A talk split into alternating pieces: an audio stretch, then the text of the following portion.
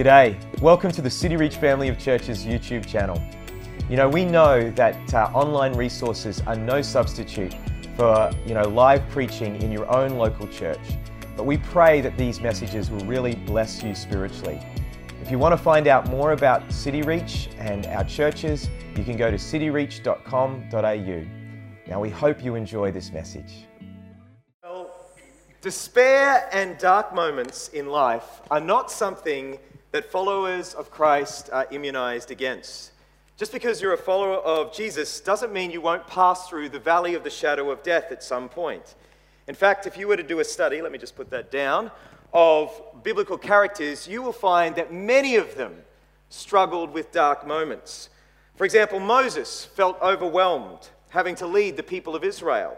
Elijah, after his great uh, victory at Mount Carmel, felt so low that he asked God to take his life. And even the Lord Jesus in the Garden of Gethsemane sweat drops of blood as he pondered what was about to occur. And I share this this evening to set some of your minds at ease because in the church we haven't often done a good job of caring for those people who struggle with depression. Often we add to their burden by giving them simplistic solutions to complex problems and I want you to know that that's the last thing that I want to do this evening. If you're struggling with depression, then you need to get some help. And one of the ways you can do that is you can speak to one of our counselors here at the church or go to your GP and, and seek their advice. However, one of the great promises that we do find in the Bible that Jesus gave to his followers is he promised them joy. Before he went to the cross, Jesus said to his followers these words He said, I have spoken these things to you so that my joy may be in you and so that your joy may be full. So Jesus promises us, as his followers, to give us joy and to give us such a level of joy that it would fill us up. So Jesus promised us a joy filled life. Now, while I do believe that there is some overlap between joy and happiness in the Bible, the joy that Jesus promises is greater than just momentary happiness. You know, happiness can be defined as an emotion that we feel when we're going through pleasant circumstances. You know, I feel the happiness in my life, the happiest in my life, when the sun is shining, when I have a vanilla latte in my hand, when the Brisbane Broncos are on the top of the NRL table, when the mighty Maroons are, are squashing the Blues into the ground. None of you know what that's about, but coming to Adelaide soon is the state of origin. Get your ticket today. I've got mine. That's when I feel my happy, happiest. And there's nothing wrong with happiness. Life is filled with happy moments, and we should thank God for them. But what Jesus promised to give us is something greater than just mere happiness. Jesus promised joy, abiding joy, even in difficult circumstances. So, how do you live this joy filled life? How do you appropriate this promise that Jesus gave you, if you're a follower of Jesus, that you can have joy? Well, there was once a man who became a Christian as an adult. And as soon as he became a Christian, he became full on about serving God. And then persecution became his constant companion.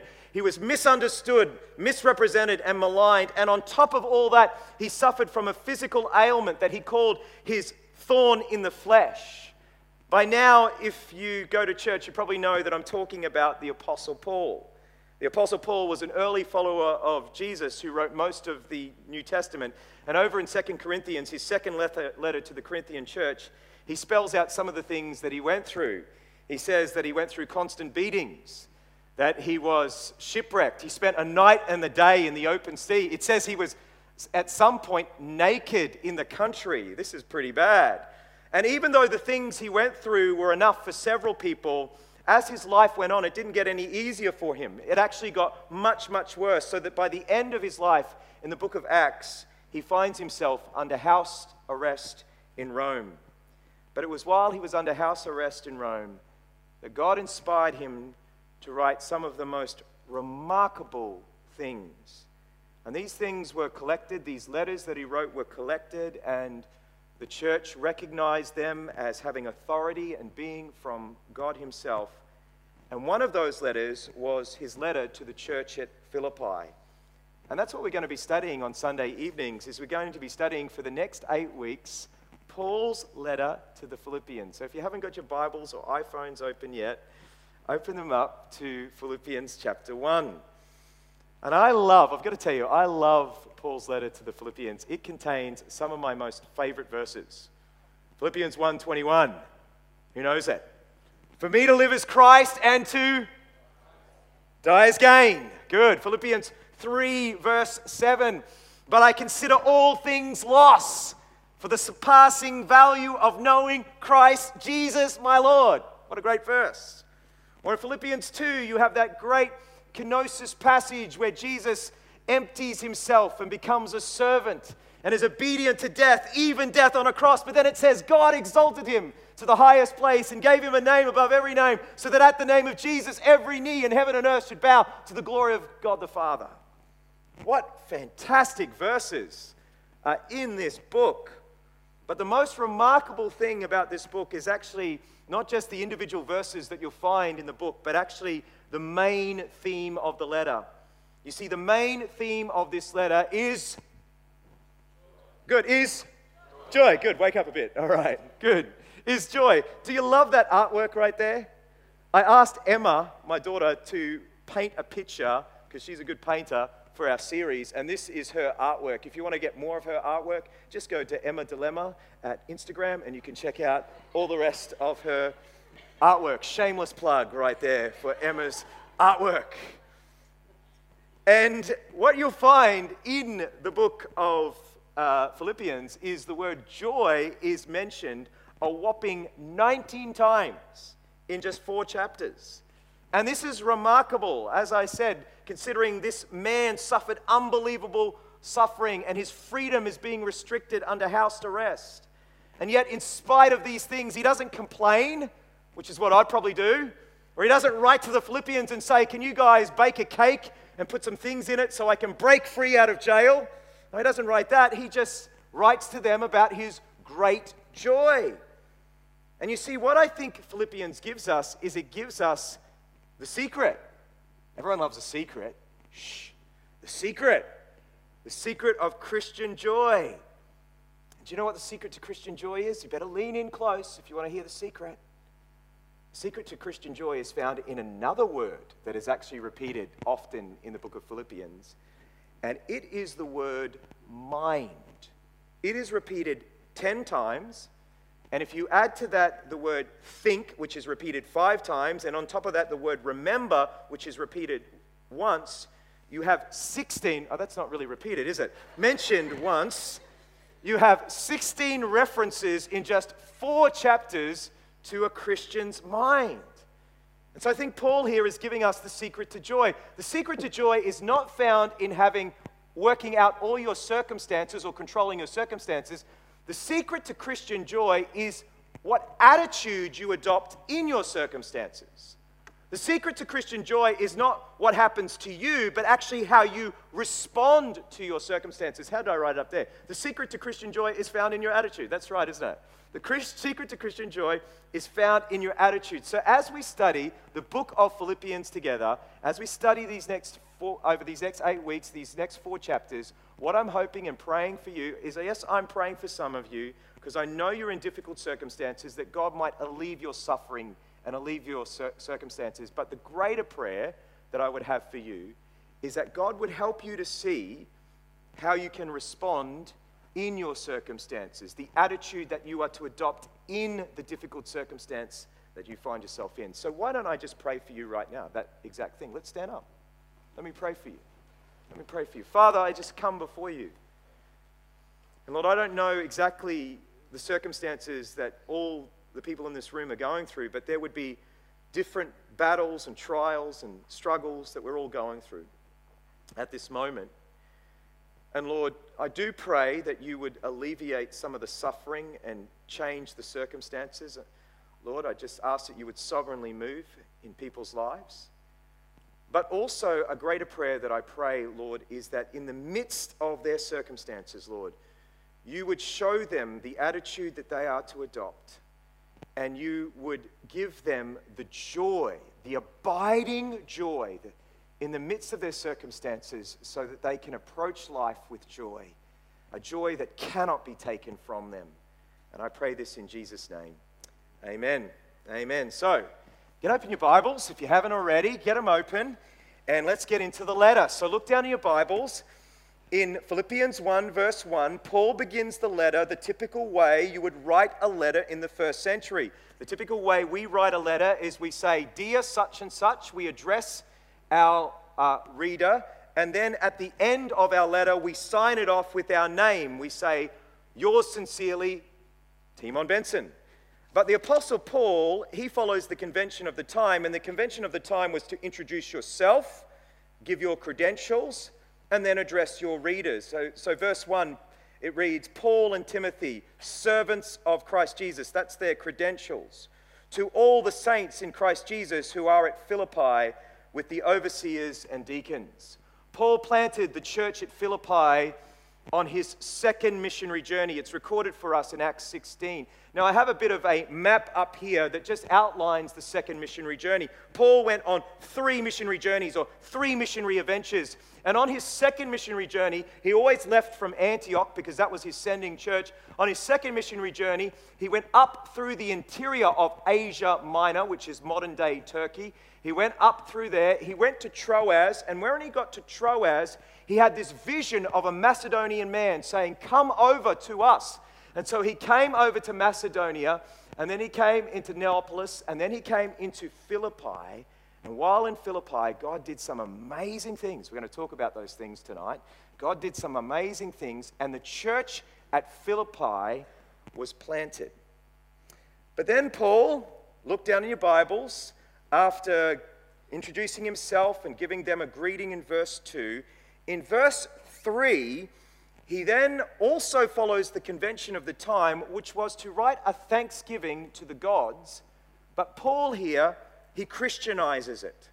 Look down in verse 3, and here we have the first attitude that we are to have in difficult circumstances. Look at what Paul says. He says, I thank my God in all my remembrance of you, always in every prayer of mine for you, all making my prayer with joy. So Paul prays with joy. And why does he pray with joy? Because he prays a prayer of thankfulness. See, the first key to actually having joy in difficult circumstances is to adopt an attitude of gratitude. Notice here how Thankfulness and joy are linked together. They're linked together. Adopt an attitude of gratitude. Now, also, what I want you to observe there in verse 3, you might want to underline this in your Bible. He says, I thank my God. Now, most commentators that you'll read will say that Paul here is borrowing language from the Psalms. That when various psalmists, when you read various psalmists and the struggles that they have, they will often cry out to God. They will say, My Lord, my God. They'll cry out and use that sort of personal language. And this phrase here in verse 3 is unique in Paul. He often just says, I thank God. But here in Philippians, he says, I thank my God. Notice he is clinging to God in the midst of his difficult circumstances. You know, difficult circumstances can either make you press into God or they can either, with some people, sadly, difficult circumstances is the very thing that drives them away from God. For some people, I've noticed that when they go through difficult circumstances, it makes them press into God and they cry out to God and they cling to God, my God. But for others, it becomes the very thing that actually leads them away from God. Um, before I was the senior pastor here, I was a pastor at this place called Subiaco Church of Christ, and my senior pastor there was a guy by the name of Graham Johnson. And uh, when I left to come here in April 2010, 10 years ago now, um, a couple months after I left, I called up Graham and I said, "How you doing, mate?" And he, we talked, and then he didn't sound right. And I said to Graham, "Is everything all right?" And he said, I've been to the doctor and I found out I have mesothelioma, I have lung cancer, and it doesn't look good. And within about 10 months, Graham had passed into the presence of God.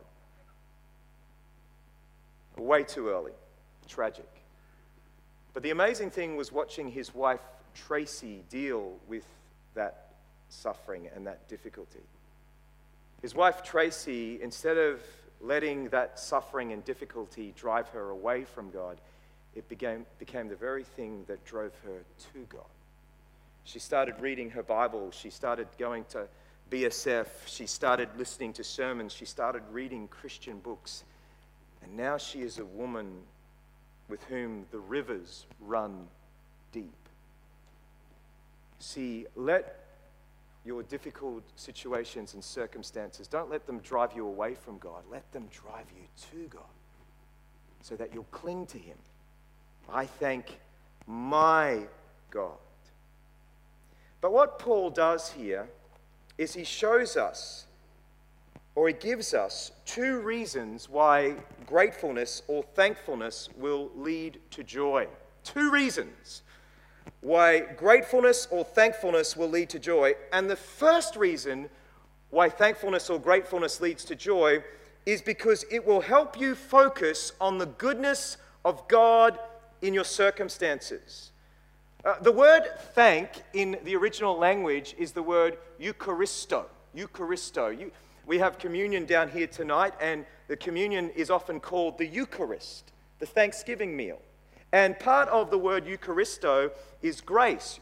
Charis is grace, and so Eucharisto means to remember grace. And so, what it means to thank God is it means that we look for the fingerprints of God's grace in our lives. And this is important because you know, oftentimes we can have a thousand blessings and yet one thing going wrong, and we focus on the one thing going wrong, then the thousand blessings. Let me do an experiment with you here tonight. Don't think about elephants. Don't think about elephants. Don't think about elephants. What are all of you thinking about? Elephants. Elephants. Because your mind can only be focused on one thing at a time. And thankfulness helps lead to joy because it helps focus our mind on the goodness of God, of how good God has been to us.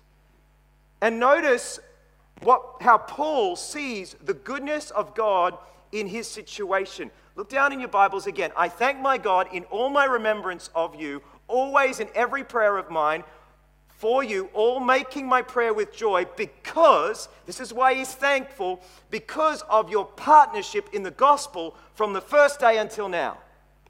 Paul is so thankful to God because of the partnership that he had with the Philippians in the gospel.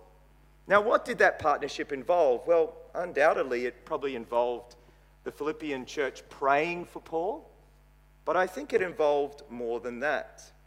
Now, to work this out, you have to go back to the book of Acts. As I said, the church at Philippi was founded in Acts chapter 16. In Acts chapter 17, Paul moved on from Philippi.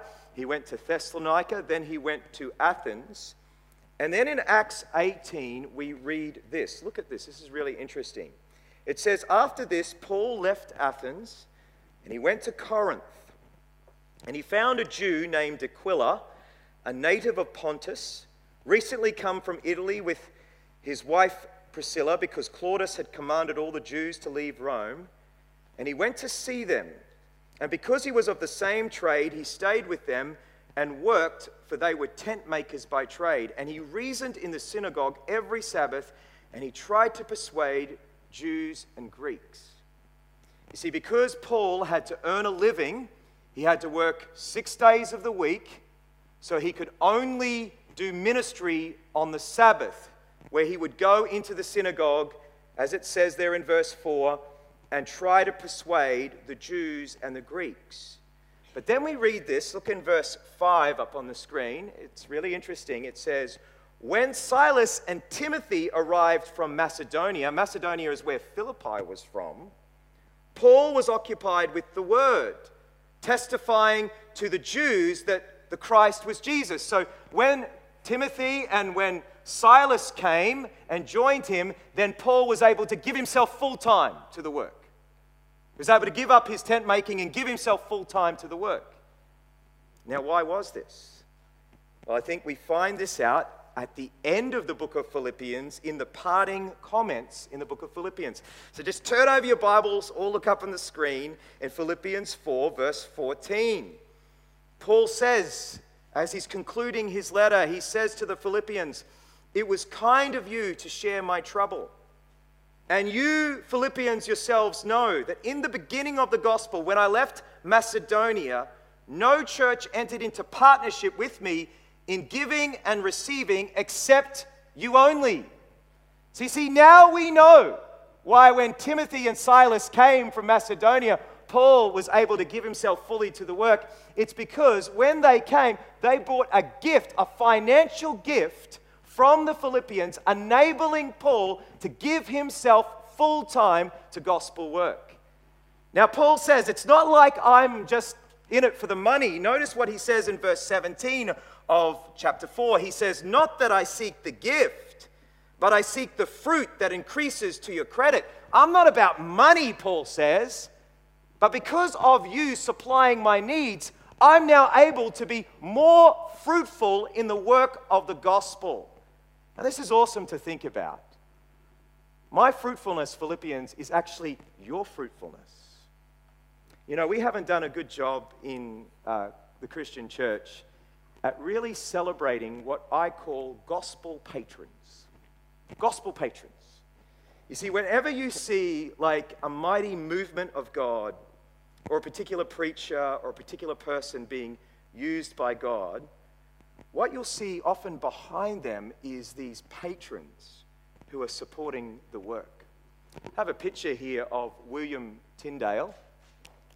Uh, this is a picture of William Tyndale. William Tyndale was just a remarkable man who lived in the 1500s. He studied Latin and Greek and Hebrew, and his heart's desire was to translate the Bible into his native tongue of English. But he had two problems. Firstly, translating the Bible into English was illegal at the time because the Bible, everyone knows that the Bible should be read in Latin, so it was illegal. And secondly, he didn't have enough money to go full time and do that full time work of translation. But this is where Humphrey Monmouth comes in. Humphrey Monmouth, it's a big, big, big name. Humphrey Monmouth was a merchant, and Humphrey Monmouth supported Tyndale and paid so that he could spend his time translating the Bible into English. And then Humphrey Monmouth, you'll read this on Wikipedia, had a giant fleet of ships, and he sent the Bible out in that giant uh, fleet of ships, and it went, the English Bible went all throughout the English Empire. The Bible that you're holding in your hands, about 90% of it still owes its translation to William Tyndale. We would never have this English Bible if it wasn't for William Tyndale, but if it also wasn't for Henry Mon- Humphrey Monmouth. Praise God for gospel patrons, for people who support the work of the ministry. I'm looking out at a group of people who could be gospel patrons. And no, I know that many of you are. Many of you are. Many of you give faithfully to the work of the ministry. But let me tell you, in my ministry, when I left to go to Dallas Theological Seminary many, many years ago, there was a young guy in our church. His name was Mark Denner, and he had just started work, first job. And he said, to me just one Sunday before I left to go to Dallas Seminary. He said, uh, Me and my wife, they were just newly married, want to support you through seminary. Just first job. Some of you just got a, f- a first job. This was his first job. And so, all the way throughout seminary, he supported us $200 a month while we went through seminary. It's pretty powerful to think about. any fruitfulness that comes about in my ministry is also his fruitfulness because of his partnership in the gospel with me. What an amazing thing. What an amazing opportunity that you have. Don't waste your, don't waste your money on things that just don't last eternally. Use your resources for the glory of God. Use your resources and start young. Start young. Start giving to God's work young so that you'll start that habit of sowing into the kingdom of God.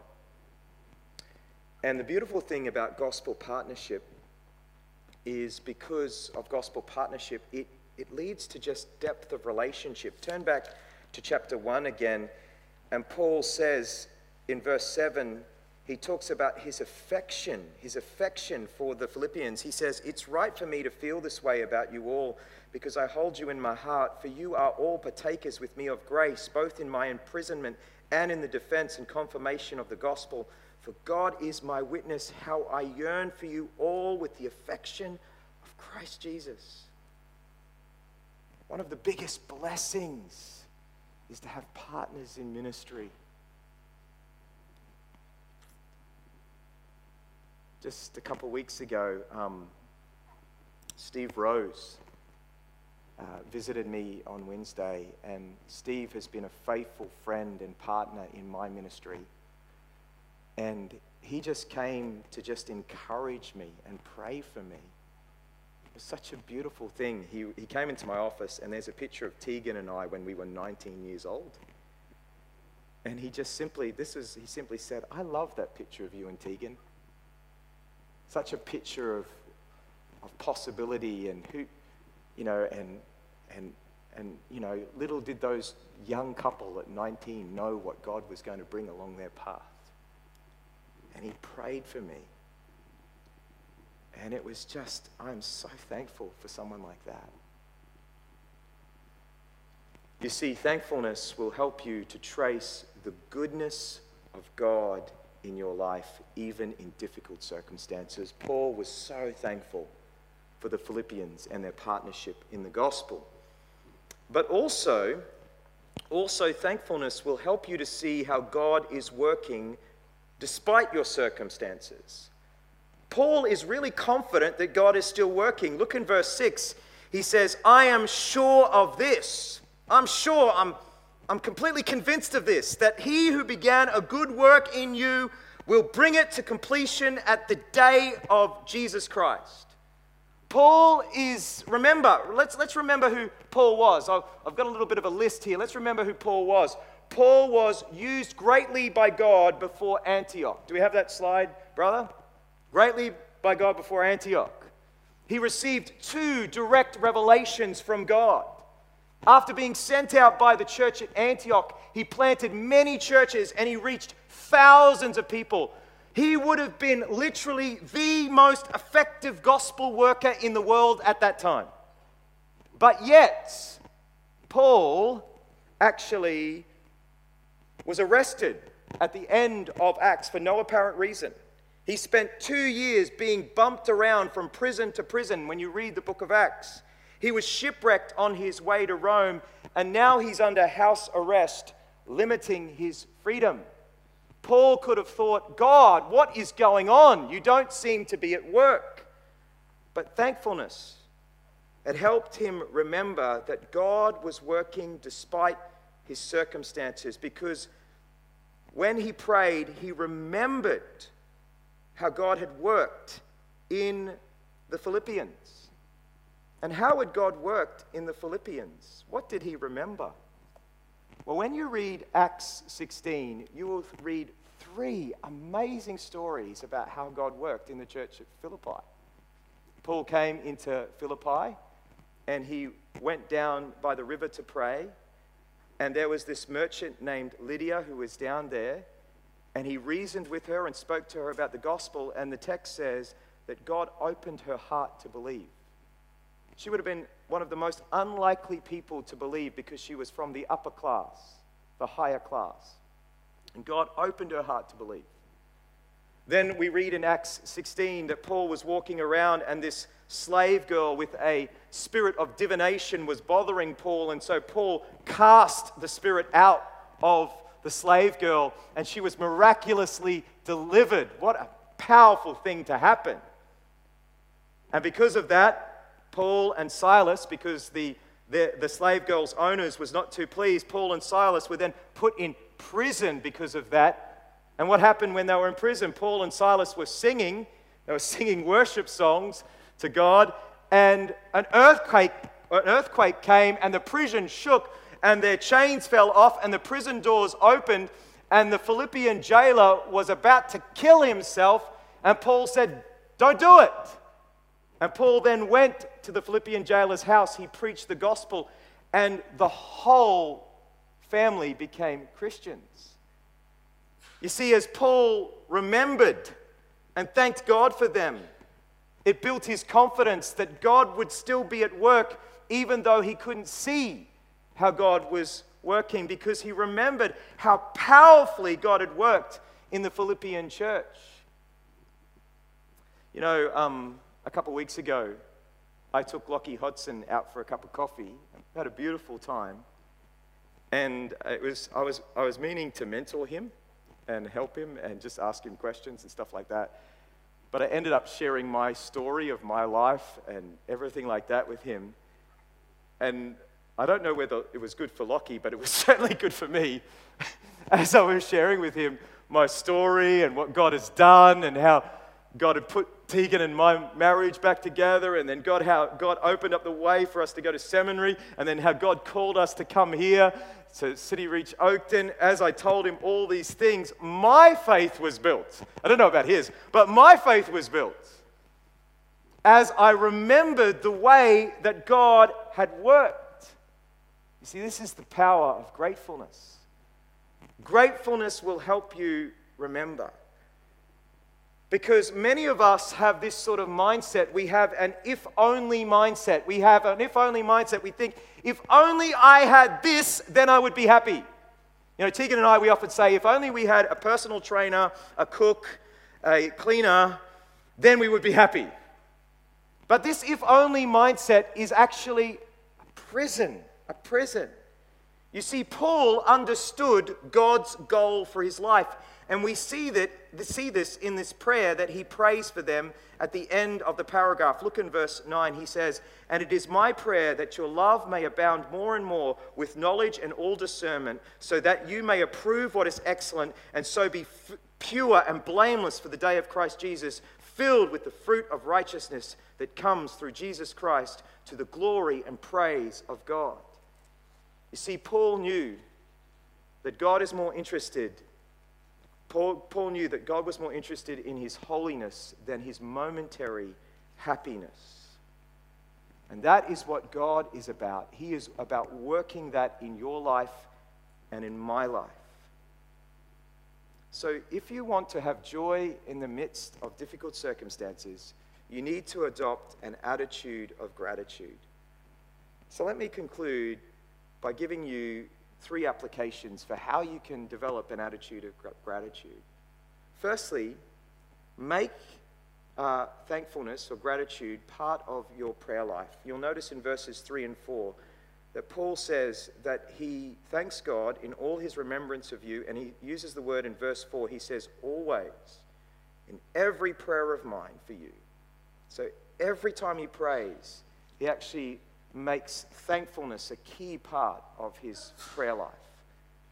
But also, secondly, secondly, to develop an attitude of gratitude, find something to thank God for in every circumstance that you face. In every circumstance you face, um, find something to thank God for.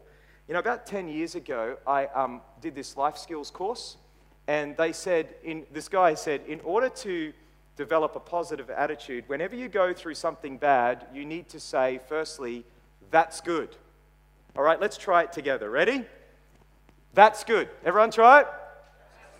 That's good. So when you go through something bad, you say, that's good. Then you say, because, and then you try to find a positive out of the negative. All right? So when you encounter a difficult day, you say, that's good, because this will produce patience in me. Uh, when you encounter a difficult person, you say, because this gives me an opportunity to demonstrate love. Fantastic. So, so, and you might think that this is psychobabble, but actually, in 1 Thessalonians 4 5, Paul says, Give thanks in all circumstances, for this is the will of God for you in Christ Jesus. But lastly, to develop an attitude of gratitude, we need to continually thank God for the cross. For the cross. You know, I wonder if today your joy has dried up. I wonder if there's no joy in your relationship with God. Joy is a fruit of the Spirit. Joy is a result of walking closely with Jesus. And if you walk closely with Jesus, then flowing out of your heart will be the fruit of the Spirit, which is joy. And maybe, maybe, like, maybe you've strayed from Jesus and you've walked away from Jesus, and maybe, maybe tonight you need to come back and you need to come back to the Lord. You need to confess your sin. You need to come and just kneel before the cross and really just say, Lord, fill me with that joy that I once had. You know, I, I think about King David and how King David, he says in Psalm 51, he says to the Lord, Restore unto me the joy of my salvation. The Christian life is not supposed to be miserable, people. It's not. That's not what it's supposed to be about. It's not supposed to be this misery that you just endure. It's supposed to be about joy.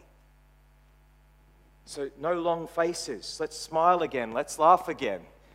It's supposed to be about joy. That's what the Christian life is supposed to be like. And maybe, maybe the joy of your salvation is not there anymore because you've walked away. You've walked away from Jesus. Joy is spelled Jesus, others, yourself. Jesus first, others second, yourself last. So you need to come back tonight to Jesus and actually have communion with Jesus and ask Him to pour out His joy into your heart. Because the Christian life is supposed to be like a river of living water that's flowing out, a river, river of joy river of joy. So, what we're going to do tonight in our service, because I think when we come to church, it should be a time where we don't just experience things cognitively in our minds, but we actually experience God relationally. Like, it's a relationship with God. It's not just this, God is not a concept that I have to study and just get to know as a concept. God is a person who I'm in relationship with. And so what I've, what I've, what I've got here is I've just got, uh, I've put the cross here and just some bread and some juice.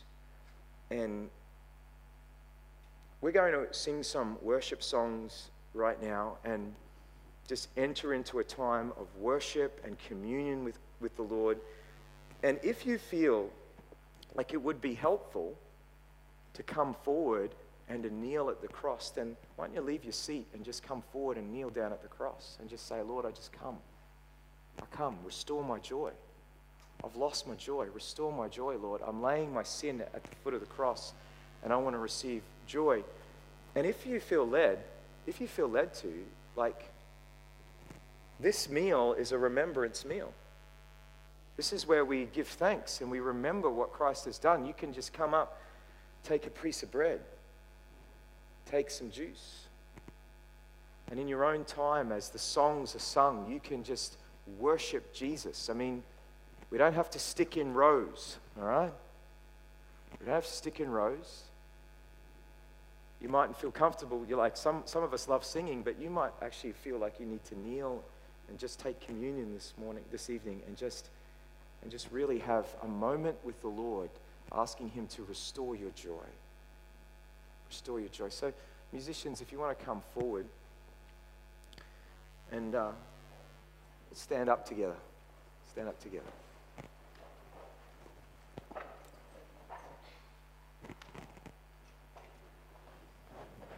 Lord God, we just come and we just come to you this evening and we thank you for the teaching this evening.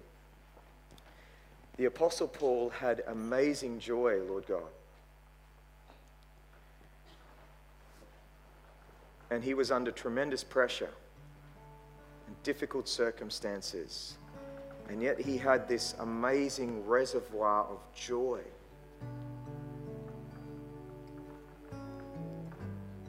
Just put the lights down for us, Claire, so that we just, I just want us to have this, these moments with the Lord this evening. Oh Lord, I just pray that you would draw near to us and just refresh us so that we would be a church that ministers out of joy, the joy of knowing you, Lord. Let's sing to the Lord.